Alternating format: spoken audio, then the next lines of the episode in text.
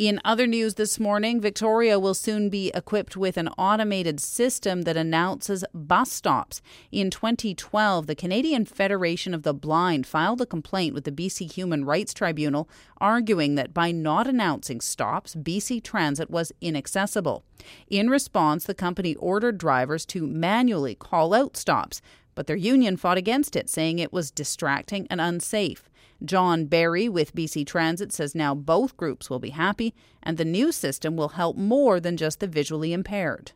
People who are, say, visiting the city, tourists, would find this very useful. It's also just helpful for people when they're on the bus and need to be orientated. The new automated system called Trekker Breeze Plus will cost BC Transit just under $400,000 to install. The first buses will be equipped next month, with the rest of the fleet to follow in September.